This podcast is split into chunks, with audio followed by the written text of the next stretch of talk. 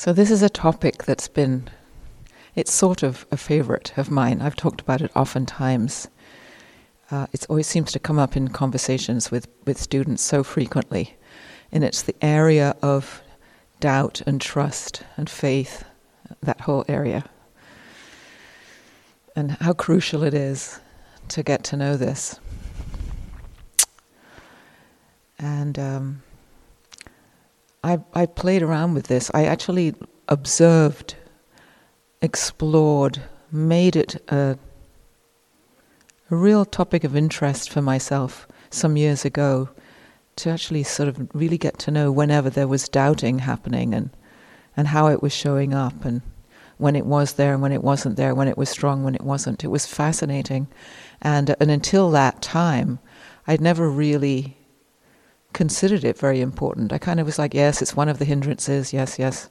And um, one of my teachers had said, it's the biggie, once upon a time. And so I kind of, you know, piqued my interest. But then I decided to just really check it out in my experience, and it is the biggie. so I thought I'd talk about it again tonight. Mm, doubting. Well, first of all, always to remember that this is the realm of the eight vicissitudes. It's how I usually start my Dharma talks. To remember that life is challenging at times, life is lovely at times, life is everything in between at times, and this is normal. And we know it conceptually, but we don't behave as though we know it. You know, we just we complain whenever it's not okay, and we get all excited and thrilled and grabby when it is great, and we get bored and depressed when it's in between. I mean, and if we really knew it, we wouldn't, would we? but we do. So obviously we don't. So it's just another reminder, another time. Up it goes and down it goes. And then there's another thing to remember in terms of this, which makes it even more poignant somehow is the Buddha asked us to remind ourselves and to say every day, not just is, this is the land of the eight vicissitudes, but I'm of the nature to become sick. Nothing and no one will protect me from this happening at some point. Points. I'm of the nature to get old. Nothing and no one can prevent this from happening. This is the deal. And I'm of the nature to die, and nothing and no one can prevent this inevitability. This is absolutely inevitable and I'm of the nature to lose everything and everyone I hold dear, sooner or later, somehow or other. And the only true possession which I actually have, because nothing else I can control and it's all conditioned and it's all going to move and eventually go, the only thing that won't leave, that will always be, I can say, my one true possession, he called it, is the effects of my actions, is the waves of energy that come out when I behave in a conscious way even in unconscious way. My karmic waves. I can't not have those, and I can't ever not be subject to the effect of those, as well as everyone who's in anywhere re- reception of that. And so that kind of focuses on the four vicissitudes that we don't even want to believe happen. So let's really face it, you know, this is this is the unpredictable realm. And furthermore, we're sense eight. We're sensory beings, we're sensitive beings. We function through senses. You know, how we operate is hearing and smelling and seeing and, and sensing and tasting. And we're delicate with that. And sometimes we're exquisitely delicate with our sense. We're sensitive beings and we like to go along like well, I'm fine and I've got lots of armor and I've got my nice thick skin and I'm buoyant and everything's okay, but it's often a cover up job or temporary because then uh, suddenly something. Uh, two of us were walking along at the same time this morning when we, we both stumbled upon that bird's nest that had just fallen out of the tree, you know, and the two little eggs. And, uh, it's like, you know, you think you're fine coming down to the meditation hall, and suddenly there's this, ah, you know, it's like, oh, we're sensitive. It's sweet we're sensitive, but we are vulnerable. So we're in the eight vicissitude country, we're going to die, get sick, all these things are going to happen, and we're sensitive about it. And so that makes us very vulnerable. Makes our life unbelievably vulnerable. We live in that state. We don't want to think about it. We don't want, you don't want me to say what I've just said. Stop being such a bummer, you know, like let's just be happy. But the Buddha said we should think this way. We need to think this way. We are sensitive, we are vulnerable, life is unpredictable. How do we therefore proceed? How do we therefore live our lives with that reference, you know, with that context.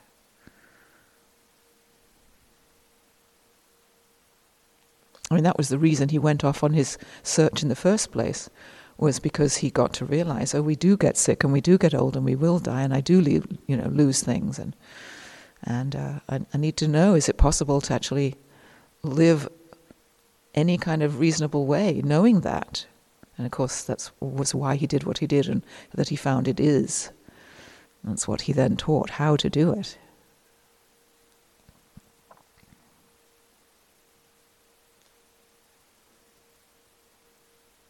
Well, what happens as we encounter all the ups and downs of our lives, being sensitive as we are, being insecure as we are, and vulnerable as we are? We do all kinds of things. We respond in all kinds of ways to cope with the facts, these facts, these ups and down facts. And lots of them aren't so helpful. Lots of them cause us more entanglement, entanglement, and then more entanglement, and then more entanglement.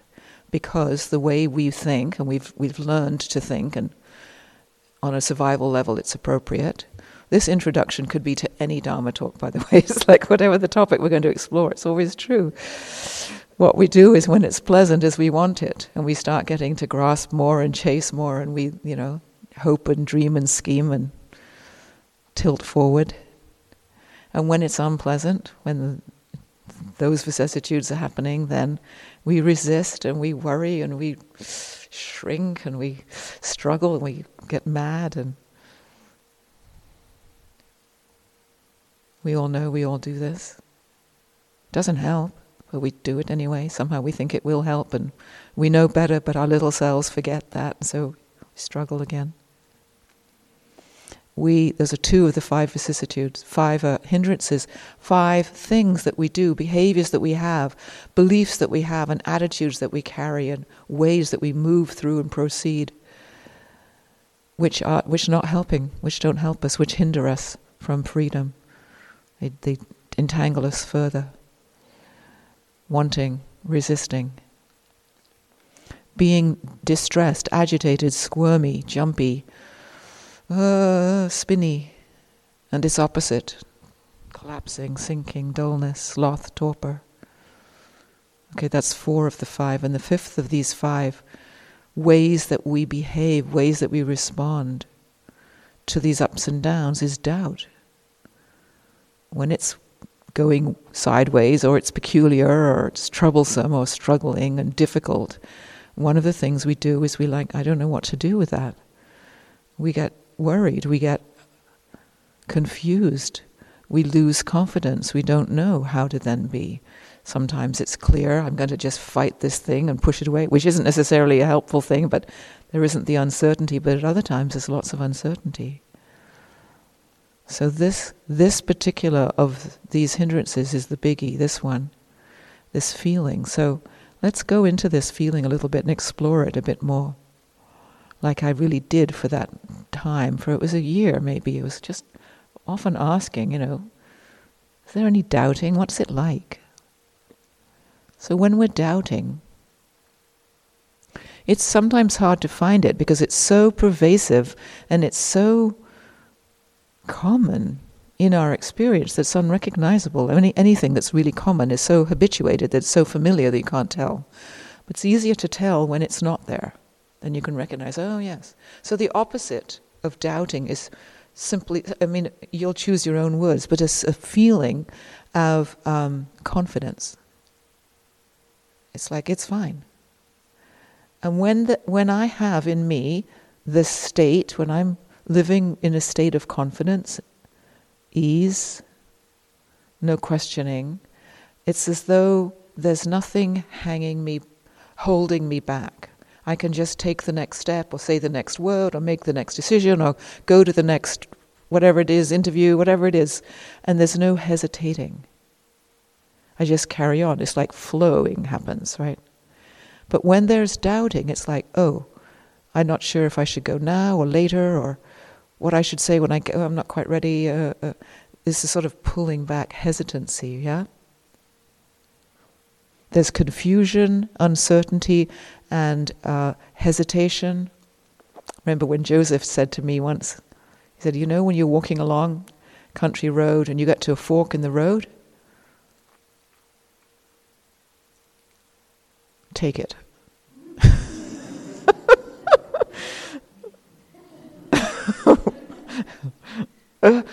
you're stuck.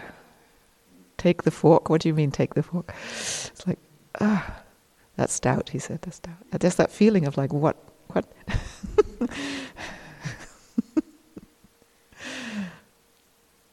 so that feeling, how often do we have that feeling? Not quite sure what to do. Shall I have more of another spoonful or not? What do you think?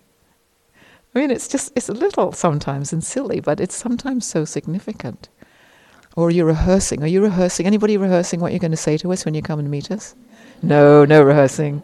I wonder. I wonder if they'll like me. I wonder if it's going to come out sensible. It's going to sound like I'm actually practicing. You know, I'm wondering. I'm not sure. Not sure. All of that. That's all doubting. There's tons of it. Or we explain something and we think, I don't. I didn't hear what they said. I don't know if I've got it. You know, maybe I, maybe I, you know, maybe I'm not intelligent enough, or maybe it's something. There's that. You know, all of those feelings. It's like it's not okay, hung up. When it's not there, we don't even think, we don't, it's quiet inside. There isn't wondering, there isn't confusion, there isn't like hesitancy. It's just like, okay, on to the next thing, it's all okay. It's easy, it's flowy. Flowy is my word for that, but you know what that's like.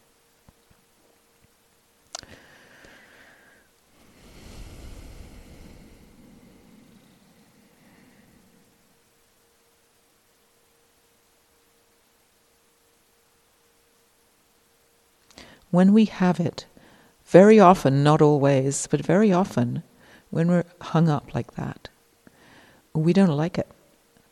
It's not just that we're hung up, it's that there's it's unpleasant that, and we're hung up. So on top of it we add the other hindrance, which is aversion, you know, like, oh no. And then we might add judgment. I don't know. Oh no, I'm supposed to know. you know, I'm not good enough. I want to know. Or something is like, how can I get out of this feeling? I can't stand this feeling this feeling of being stuck and like I don't know what to do. I've got to do something about it because it's so intolerable to sit here and not know. I want flow that she talked about, you know, where's the flow? I need this, I don't want this. These are hindrances adding, right? Because it isn't just a, a I'm I'm not sure and I'm okay not being sure. It's usually I'm not okay not being sure. I want to be sure. I want to know. I want to be confident. I don't like this. Huh? So often that's there as well. It's not pleasant, usually. When this is operating in us, however little, you know, another spoonful or not, or or if it's really it's really big, I don't know. I've got to have this conversation with this person, you know, and I don't know when to say it, and if I should add those pieces, and if I add those pieces, will that work, or will they take that wrong, or you know, the you know, what am I going to present when I'm being interviewed by this for this new job? When am I going to drop the bombshell about I'm leaving? You know, when, I mean, you know, all of those are all doubt, right? Whatever, however intense, it's all the same feeling. The thing about it and why I'm going on about it, why it's important, is that it's one of all the five. They all do this, but this one does it big time. Is when I'm in that state, when that state is being experienced, the the uh, what is born out of that state, typically, I would say always, you have to check and see if it's always for you, um, is me. Me. I come out of it. In other words, I'm in this state, there is this state being experienced of uncertainty, confusion, hesitancy, don't know quite what to do. I better do something then. I don't know what I should do. What am I supposed to do? I need to do something. I want to get rid of this. How do I deal with this? I, I, I. When we're in a state of flow, the state of trusting, the state of everything's all right, there isn't any of that, or it's not very obvious, this commentator inside goes quieter. It doesn't go like, I love the flow. It doesn't usually say anything, it just flows along. right? There isn't anything you have to do with flow, get more of it, hang on to it. You just, life is just happening. Yeah. There isn't that sense of me needing to something. This is the nature of the hindrances in general. When there's something pleasant in the vicissitudes and the sense of like, ooh, this is lovely, and suddenly I want it, I then start planning and how can I have it, and I need my iPhone so I can at least photograph that nest or something. Suddenly there's the I being born, right? That sense of you, which is a doer. The doer comes out. The same with the resistance and aversion. When it's unpleasant, if it's just unpleasant and we can just experience unpleasantness, unpleasantness. But usually what happens is I don't like it. I have to fix it. I want to blame somebody. I something. I've got to run away and hide, whatever it might be. Or I it's my fault or The maker of the I, the separate sense of me, and the stress that goes with that are the hindrances. And doubt does it big time. The other thing that's so um, fascinating, I think, about the I one, the, about doubt, the doubt one, when that's there, it's so clever, it's so convincing that it's actually being discernment. It's being very wise. I better be careful here. I'm not sure which will, you know, I've got to protect myself, make quite sure I make the right decision. It's easily sounds like wisdom. And sometimes it is. That's the thing. A degree of it is discerning. I'm not going to just make a decision with not enough information. I'm going to wait and see, hesitate a little, get a little more information, you know, sort things out a little bit more, wait till things get a little more clear, and then I can proceed with my next flow, whatever that is. So that's reasonable, that's sensible. It's foolish not to. Fools rush in, right, where angels fear to tread. Remember that little proverb? So that is discernment and it is wisdom. But the thing with all of the uh, all of these hindrances, they themselves aren't necessarily hindering us. To want to be kind isn't hindering us. It's motivating us to be careful. You know, to not want to hurt people's feelings isn't necessarily hindrance. It's it's like really I have aversion to being clumsy, you know, being mindless and slamming the door and disturbing the people meditating. That's caring. That's not hindering. It's when it gets to a certain extent, when a certain degree, that it's just running me and I have no mindfulness, then when it's in charge of me, then it's hindering because it's then the sense of me is is functioning and not wisdom. Same with doubting. To a degree, doubting is wisdom. But beyond that degree, and you, when is that going to be inside you? We have to explore this for ourselves. Does it become and actually a maker of the entanglement, a leading us into the kusala that um, Pascal was talking about last night. When is it problematic? And it can just change in a moment from being sensible to being st- sticky, too much. And there's no right or wrong in there. It's just this is an interesting journey to explore this whole thing. It's fascinating.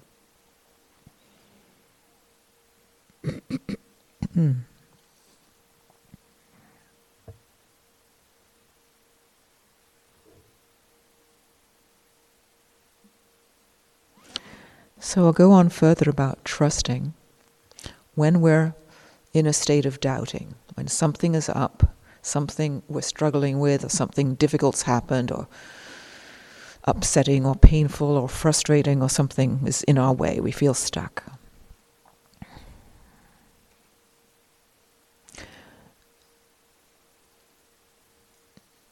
When anything difficult happens, the tendency of our minds and the way our minds function, all of our minds, the, the mind, the human mind functions, especially the fingery part of the left hemisphere, which is the coping mechanism, if you like, not the intuitive receiving part of the mind so much as the, the one that's trying to control and dominate our world, the one that we have developed so incredibly well.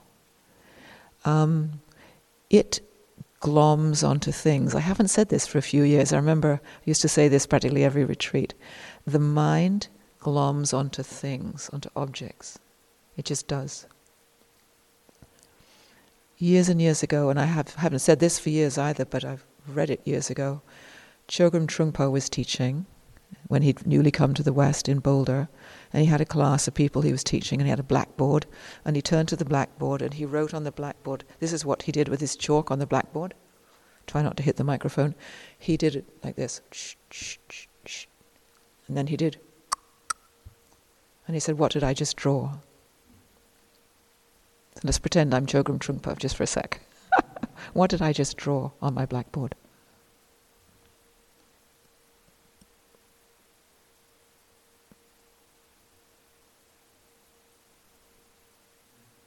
It's hard. We don't have a blackboard. You have to use your imagination.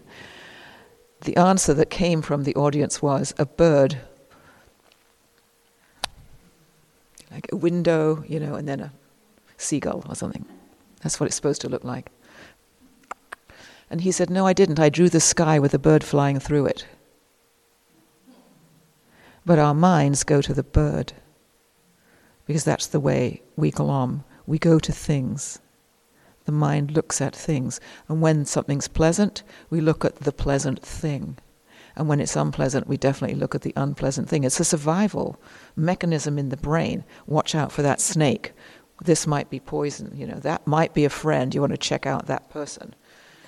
You know, and so on. We do. That's how we've we've survived. But we we do that extremely we glom onto th- things. And so we're very, and then with this developed left hemisphere of ours, we really reify things. And we speak, and our language is all about nouns, and it's all about things. And when we're upset and we're struggling in something, we look for something or someone, something to explain, some solution, some person to blame. We, we, our efforts go to thingness, to objects. And that's then the dual, dual experience, the subject and the object. I want that thing.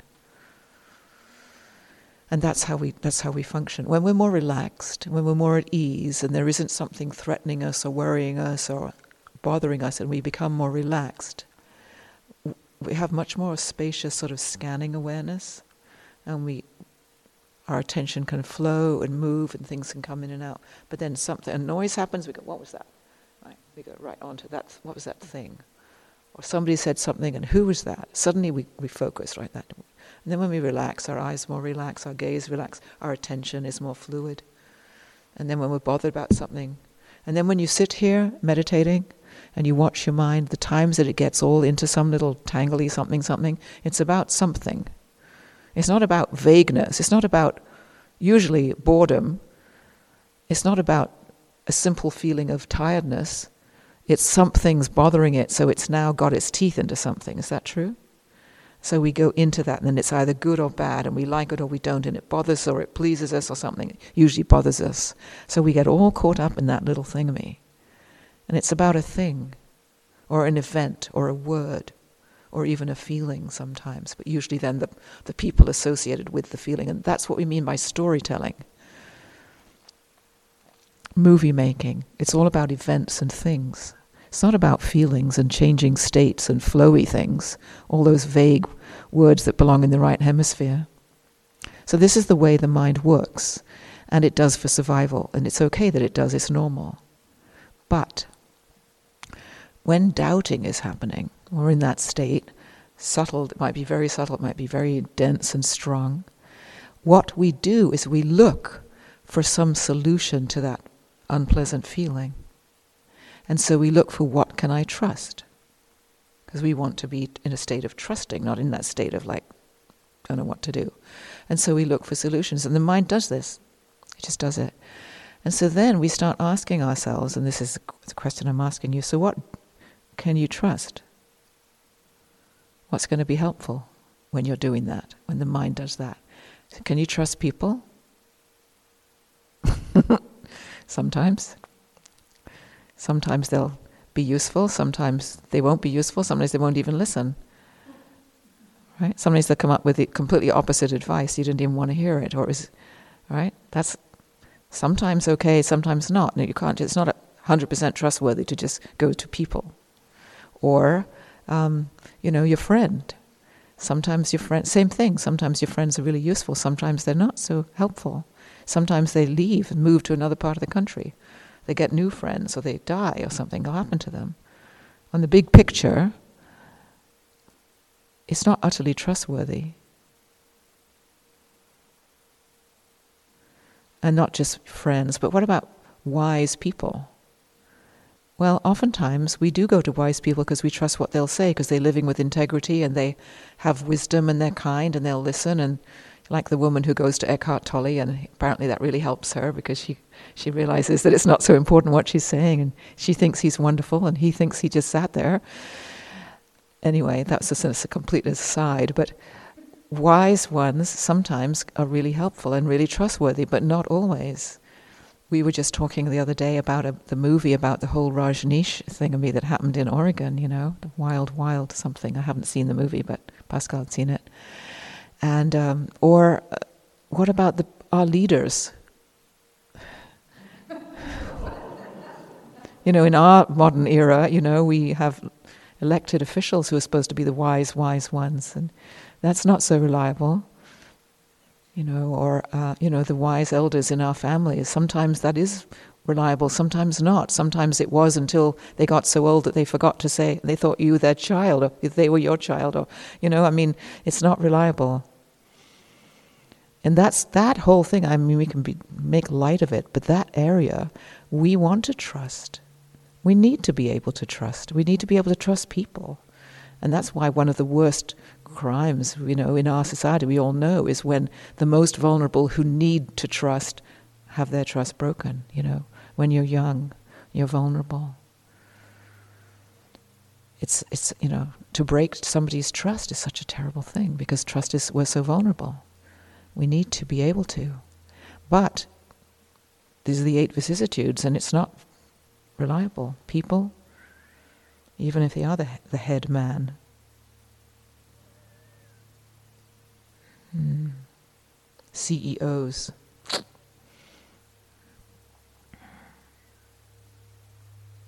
What about trusting your own mind? I mean, I talked the other day about why we need to train it. Well, unless it's fairly well behaved, it's not very trustworthy. We all know that's going to exaggerate. You know, it's going to throw up a bunch of arguments and opinions and all. We know all that. You're busy watching that. Distorted. It's going to have some kind of spin on something when you go, you can't think your way out of all kinds of difficulties reliably. Sometimes it's helpful, but often it isn't so helpful. Just digs you in deeper sometimes, or sends you off in some weird direction, or you get carried away with some other whole thing that actually didn't solve a problem at all. It just, you know, you know, right? It's not very. And not just the mind itself, but some of the thoughts we have, they, they can be useful. Thinking can be, contemplation can be helpful. Sometimes it is, sometimes it isn't. What is, what is reliable? What can you find that's trustworthy? Our hearts, maybe. Sometimes they are really reliable, and sometimes they're like completely armored or all carried away by fear, and then we can't we can't access that. Sometimes yes, sometimes no. Steve Stephen um, Batchelor describes the human heart as a mollusk. You know, one of those things that just is opening and closing. So sometimes there's tenderness there and sometimes there isn't. You've done that yourself, metta practice. Sometimes it's very metaphor. Other times it's the absolute opposite, judging and frustrated and this is hopeless. Anybody had that in their metta practice? Just as much as the kindness sometimes. That's not reliable then.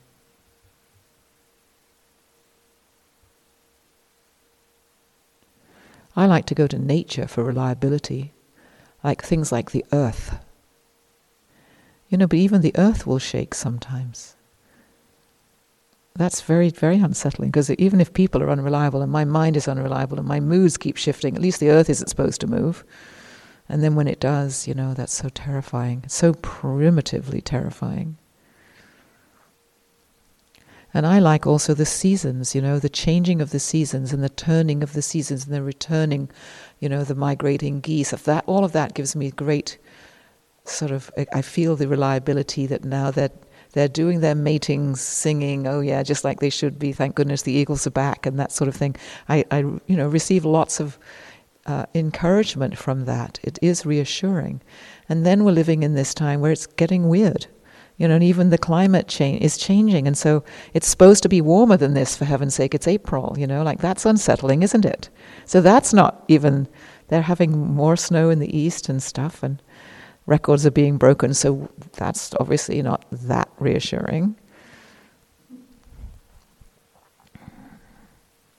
How about our knowledge and our skills? Those are nice to have, skills. You know, I know how to do this, I know how to make something. We all have different kinds of skills. I know how to play my guitar, I know how to make, I, I like to make baskets. I don't make very many baskets, but I like to make, it's a skill, you know. Or little things like that, which give us that sense of reassurance and confidence. silly little one just popped into my mind. I know I'm old fashioned in English, but a couple of years ago I was at a wedding, uh, part of my extended family, and um, and it was a, a two day affair. The sort of family was gathering 40 or 30 or 40 people and uh, staying at this place, and then the, all the rest of the guests came the next day. And uh, so we were all kind of milling around each other, and and uh, and it turned out that I was one of the only few people who knew how to iron a shirt. So I ended up like having about 35 shirts. I, I was trying to teach these young men, and they all wanted their shirts ironed. I'm like, that's a skill. That made me feel confident, you know. a dying art. You know, I don't know anyone else in my family who knows. You don't need to anymore because you can't iron polyester. But anyway, so those are things. But they then die. You know, we lose the ability to do things.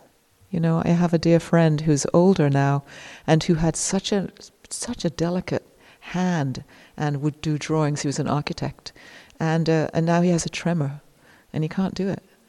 You know, so even even the things we once could do, we can't. We're not always going to be able to do. We're going to get older. You know, our faculties, those things aren't reliable. Our bodies, bodies are pretty reliable. I mean, they're really closer to the truth than our thoughts, that's for sure, and our changing emotions. And if we're worried, then we can really feel it. And if we're afraid, we can really feel it. And if we're really feeling light and easy, we can really feel it. They're very, they're very much more reliable, but they're not completely reliable. You know, we can either not notice them or misread them, or they will change and they will stop doing some of the time, not completely. They will get sick. And discernment is this endlessly trying to find out what actually is reliable and where to go and what where to get my support systems, where to find my encouragement, how to make my decisions about what's going to be helpful and what isn't. That's what discerning is. And it's we're always discerning because all these things are keeping changing and they're not that reliable and sometimes they are. So this it's a very it's very interesting being human. We're busy with the eight vicissitudes and with where do I what encourages me to go which way and so it's, it's always a sh- shifting thing, right? So, what do I place my heart upon? What do I have faith in then? What is reliable in this life? And sometimes the more we practice, the more I mean, Pascal that first night was talking about his mind just flickering, flickering, flickering, and it isn't just the mind and the awareness that flickers, and then everything that it's perceiving is flickering. And that there are times in deep, quiet meditation where there's absolutely nothing stable anywhere. Everything's just trembling, and, and vibration is all there is. And who am I, and what is going on? It can feel extremely insecure. This is the you know, the real truth. Anicca is the truth of things are unstable. And so, is it possible to actually have faith in anything? So, how do we proceed then? And then up comes all this doubt because of this, because of the changing nature of all these things, and there's many other things. I just listed a few things. So, this is where it gets so brilliant. The Buddha was so brilliant. I like to remember that the tendency of my survival mind, my little mind, my left hemisphere mind, my human normal mind goes for things. subject object, it pays attention to the things. And they will never provide reassurance because they're unstable, they're shifting, they're not even what they appear to be, they're just a, a, temporary manifestation of a bunch of other forces turning into something else in no time. That whole, the whole reality isn't as real. Everything is in this flux and flow. And that be, increasingly is perceived in meditation. And so looking to it for reassurance is doomed. But that's what the mind wants to do, because that's its habit. It's what it believes it needs. So it's frustrating. It will always be frustrating and never satisfying. So instead of saying what, which is looking for an object, don't ask for an object. Instead of the objecting, look at life in terms of verbs. Verbs, V E R B S. Said with an English accent sounds like verbs. because ways of being, ways of living, ways of experiencing, ways of seeing can be very helpful, reliably helpful. It's not a fixed thing, it's not a solid something. It's a, it's a living dynamic, which is where we gain our support, where we can rest our hearts, not on something. And this is why we have to practice trusting and, and practice this shifting way of perception. Because the old way doesn't help. Old way meaning the small way, the survival way. When we look closely, clearly, truly, as we get calmer and we see the instability everywhere, we don't really know what's next or why or what's this going to become or what's going to happen and there's a lot of mystery that gets revealed, a lot of uncertainty slash mystery. Well, mystery puts a nice, as a nice way of saying, you know, confusion and chaos. You know, that's a little more of a negative word. But when we can s- truly let it, our experiences of life, our the appearances of things be as they truly are, which is shifting, mysterious, we can't know. The knowing is that is that subject object. The mind wants to get information, data, something predictable. What's next? How do I do this? What's what's what? Things. When we stop doing that, there's this flowing sense that's mysterious. When we don't trust that mystery, we want something certain. But there isn't anything certain really ultimately certain. Even mountain ranges. Wasn't very long ago I saw the uh, this animated thing on the television of um, it was really speeded up like in geological time in five minutes. It was millions of millions of years, but it was really clear how India was another island beside Madagascar. You've seen this, a lot of you, I'm sure. And it goes woo right across the Indian Ocean and it slams at great speed very slowly into Asia and sends up the Himalayas. It's unbelievable to see that when you. I mean, you the whole of the you know Pangaea breaks apart and moves and all that, which is itself fascinating. But that one particular bit is one of the most dramatic things that happens. This little triangle goes slam, whoa. Even the Himalayas So, we don't like the not knowing. We, especially our little minds, they like information, they like predictability, they like something. We don't like it when we're asked to trust the unknown, you know, the mystery. it sounds kind of woo woo. That's why we use that word. Woo woo. Scary. Too vague. Not, not enough information. Can we trust uncertainty? So let's put it into verbs. Let's just rephrase this this tendency of I want to know something. Where, where, what should I trust? How can I proceed from that languaging into verb languaging. What experiences, what skills, ways of living, what behaviors are helpful to unentangle us? Not what things, what verbs, what experiences. Suddenly, we have the whole Dharma answering our question. How about being kind?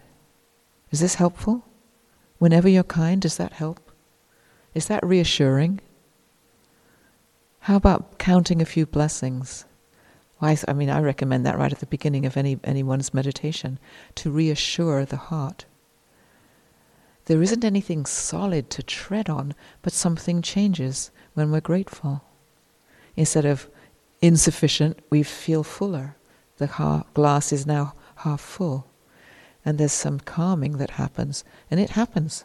It's fairly reliable, which is why the Buddha suggested we do it.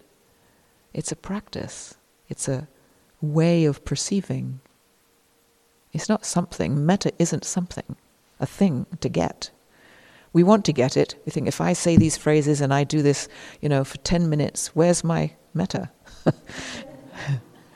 That's just the subject object doing its thing. But when I actually allow myself to be grateful, let's say, to settle into taking a few moments and realizing, you know, uh, I don't know, what we do sometimes we do around food is just to think of all the different people who've been helping to make my lunch ready for me. Something does shift. Something does soften. It's effective. It's an effective refuge, if you like. It's a healing. It isn't a thing, though. It's a being grateful practicing, it's a way of thinking, it's movement.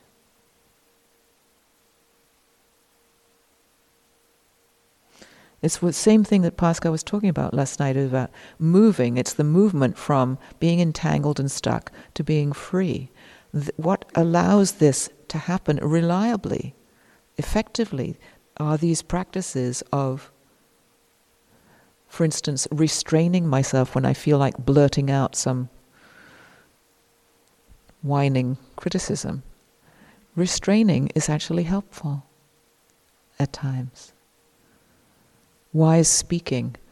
The Buddha recommended wise speech as one of the Eightfold Path, if you don't know that already when we are careful with our speaking and we do it with consideration and not with anger and we choose a time, certain restraining, stop in the middle of a sentence if you're about to gossip about somebody, for instance, that reliably helps us feel a little better. It's, it's helpful. It's a way of behaving.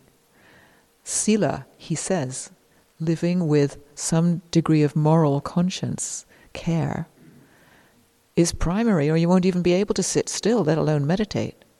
Like it's essential. If you're going around bumping into people and treading on people and offending people and exploiting people and abusing people, you aren't going to stand it. You won't want to even sit still for a second. You're going to have to be drinking and gambling your life away because you won't be able to tolerate stillness and your conscience inside. We have to do some restraining. For instance, it's one of the many things which reliably shifts us energetically. Trustworthy.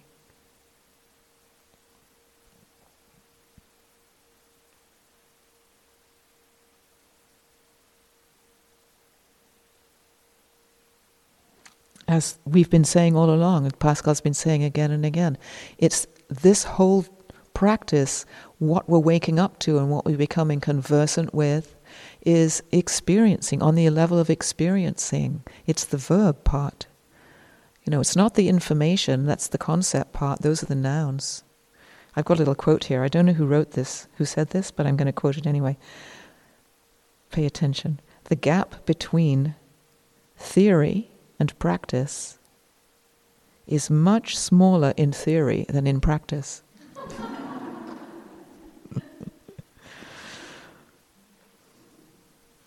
Not relevant to anything I'm saying, it's just funny and it's about experience and practice. so the question is what can I trust? And let me answer it with verbs. I can trust being kind. I can trust sitting. I can even trust breathing. To some extent, it's going to gather my attention. I can trust hearing. Hearing is happening. Hearing is clear. Hearing isn't an agenda item. Hearing isn't a solid thing to get, to irritate. Hearing is just hearing. It's a faculty, sounds coming and going. I can add my judgments and get excited and tangled or not, but hearing itself is hearing. It's helpful. That's why we offer it as a practice. Balancing. Pascal talking last night about balancing. Balancing. Balancing energy. Enough energy, alertness, aliveness, enough ease, enough relaxation. Balancing is very, very skillful, very reliable, very helpful.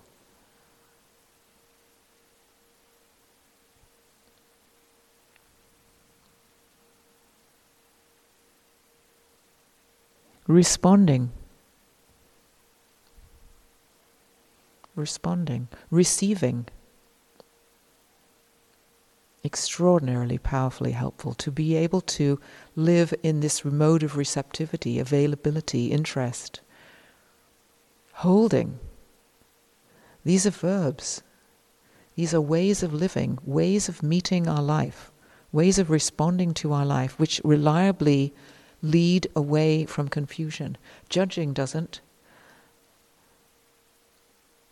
Waiting and seeing does. All of the teachings the Buddha gave aren't things, dogmas, concepts. They're experiences, ways of experiencing life. And these are reliable. These we can trust. They do affect change you wouldn't come back to a second retreat if something wasn't reliable about it. You, know, you wouldn't arrange your life around it because it's effective for you in whatever way. There's something in there that's reliable. And it's how you're being, not something you're getting. And then we forget that. We think, I want that sit that I had yesterday. Or, you know, how do I get back that feeling? Because we've got back into the mode of like, I can get. And it doesn't work that way. In fact, when I want something, I'm guaranteed not to have it. When it means happiness and peace and ease and clarity, because it's disturbed by the fact that I'm in there wanting. There's the hindrances in there. And when that relaxes again, who knows what's going to arise? But we're not in charge. We're not in control. The little getting part of us wants to be in control. So that's why it's so mysterious and it's so confounding and it's so against the normal flow. It's counterintuitive. The very wanting something is the is the cause for it not to be there, and the very not wanting it anymore is enables it to whatever the it, but it's not even an it. It's so easy, and our whole our whole language is built on this noun structure, this subject-object structure. So it's it's it's, it's tricky to even talk trying to talk truly.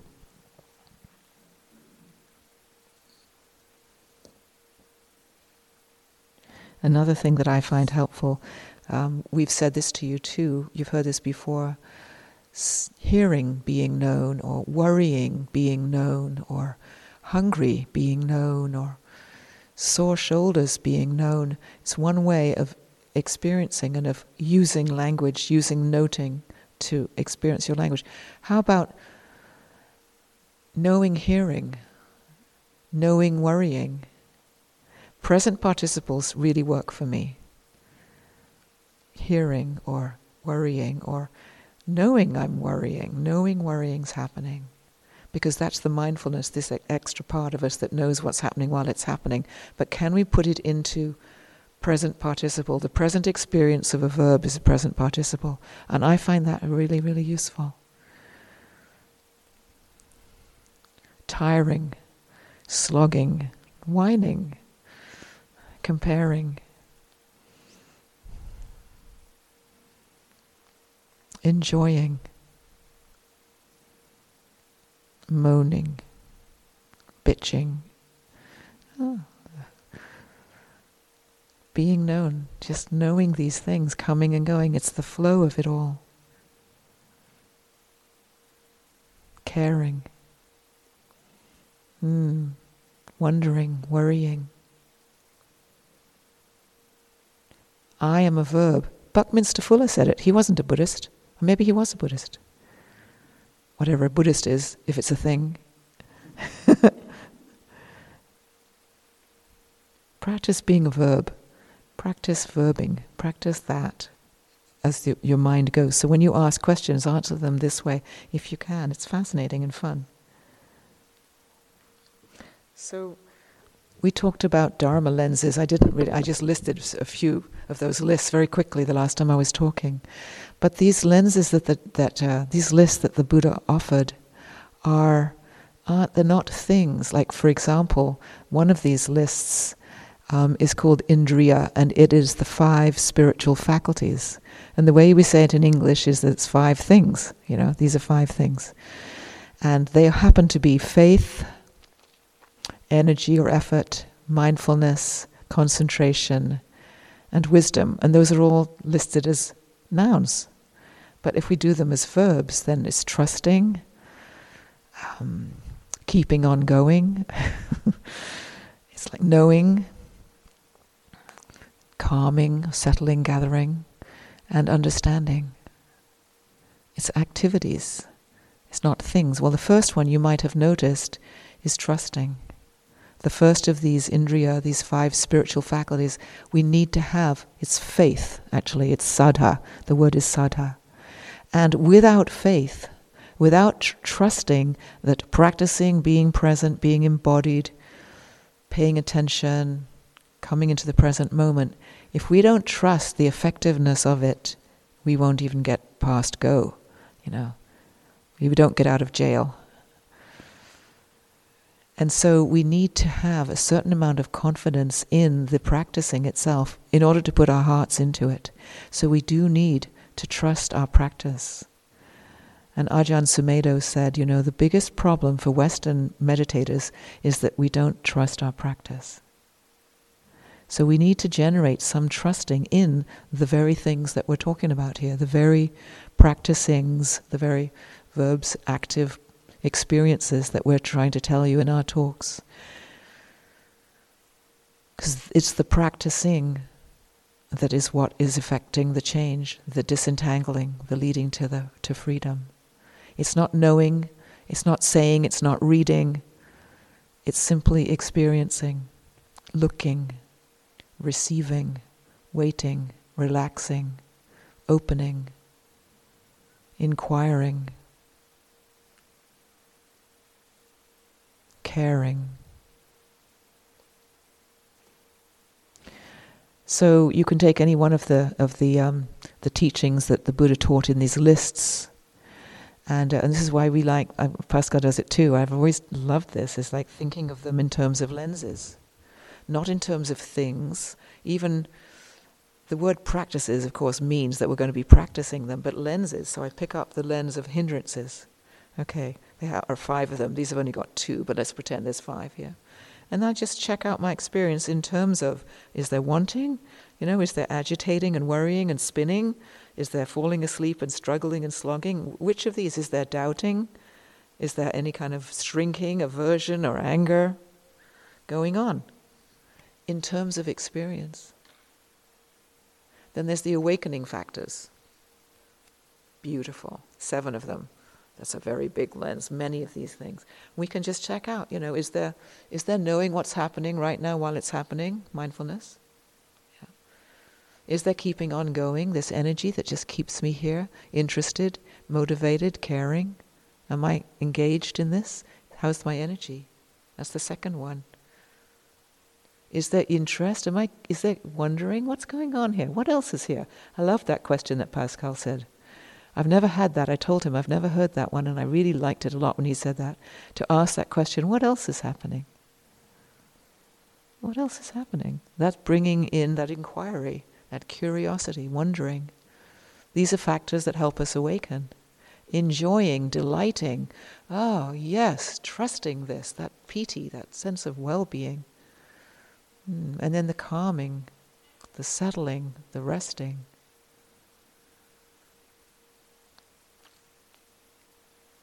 The balancing. These are the awakening factors in terms of verbs. Just turn them all into verbs. All of these things that the Buddha suggested we do are all ways of seeing us as functioning rather than thinking, acting rather than describing, engaged.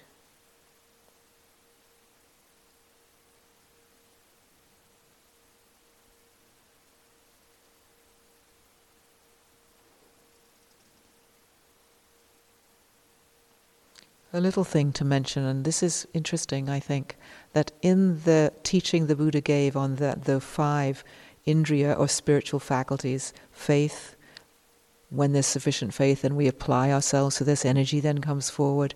When we apply our energy to being present, then mindfulness starts to become obvious.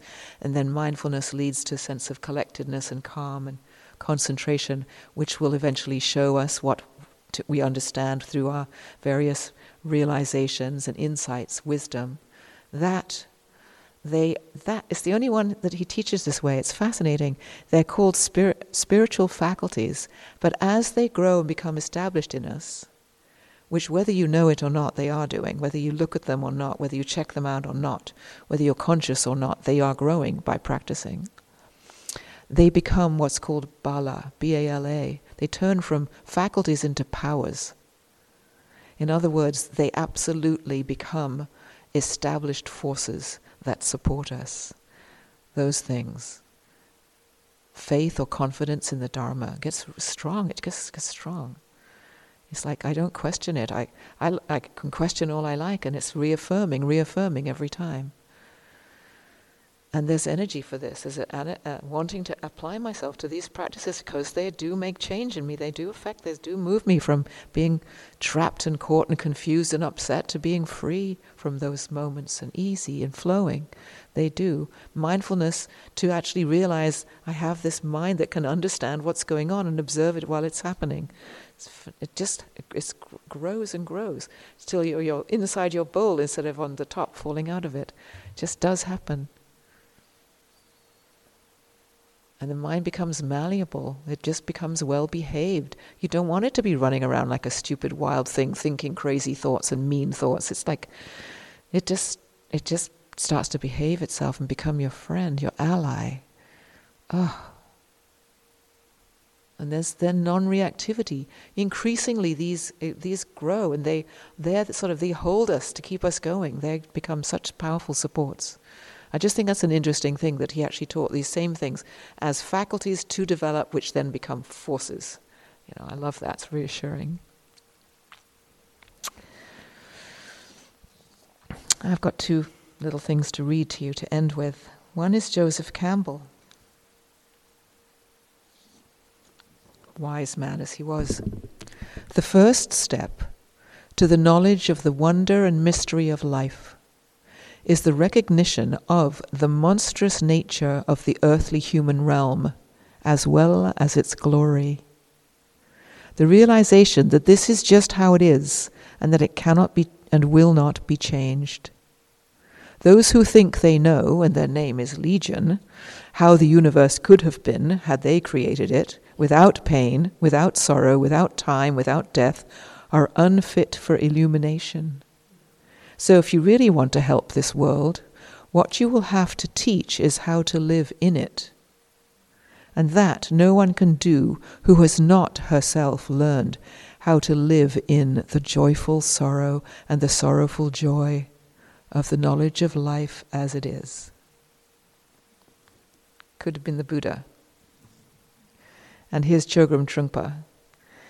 The everyday practice is simply simply, to develop a complete acceptance and openness to all situations, emotions, all people, experiencing everything totally without reservations or blockages, so that one never withdraws or contracts into oneself. Simple. If you're quiet listening even if like five words go in there and land, that's good.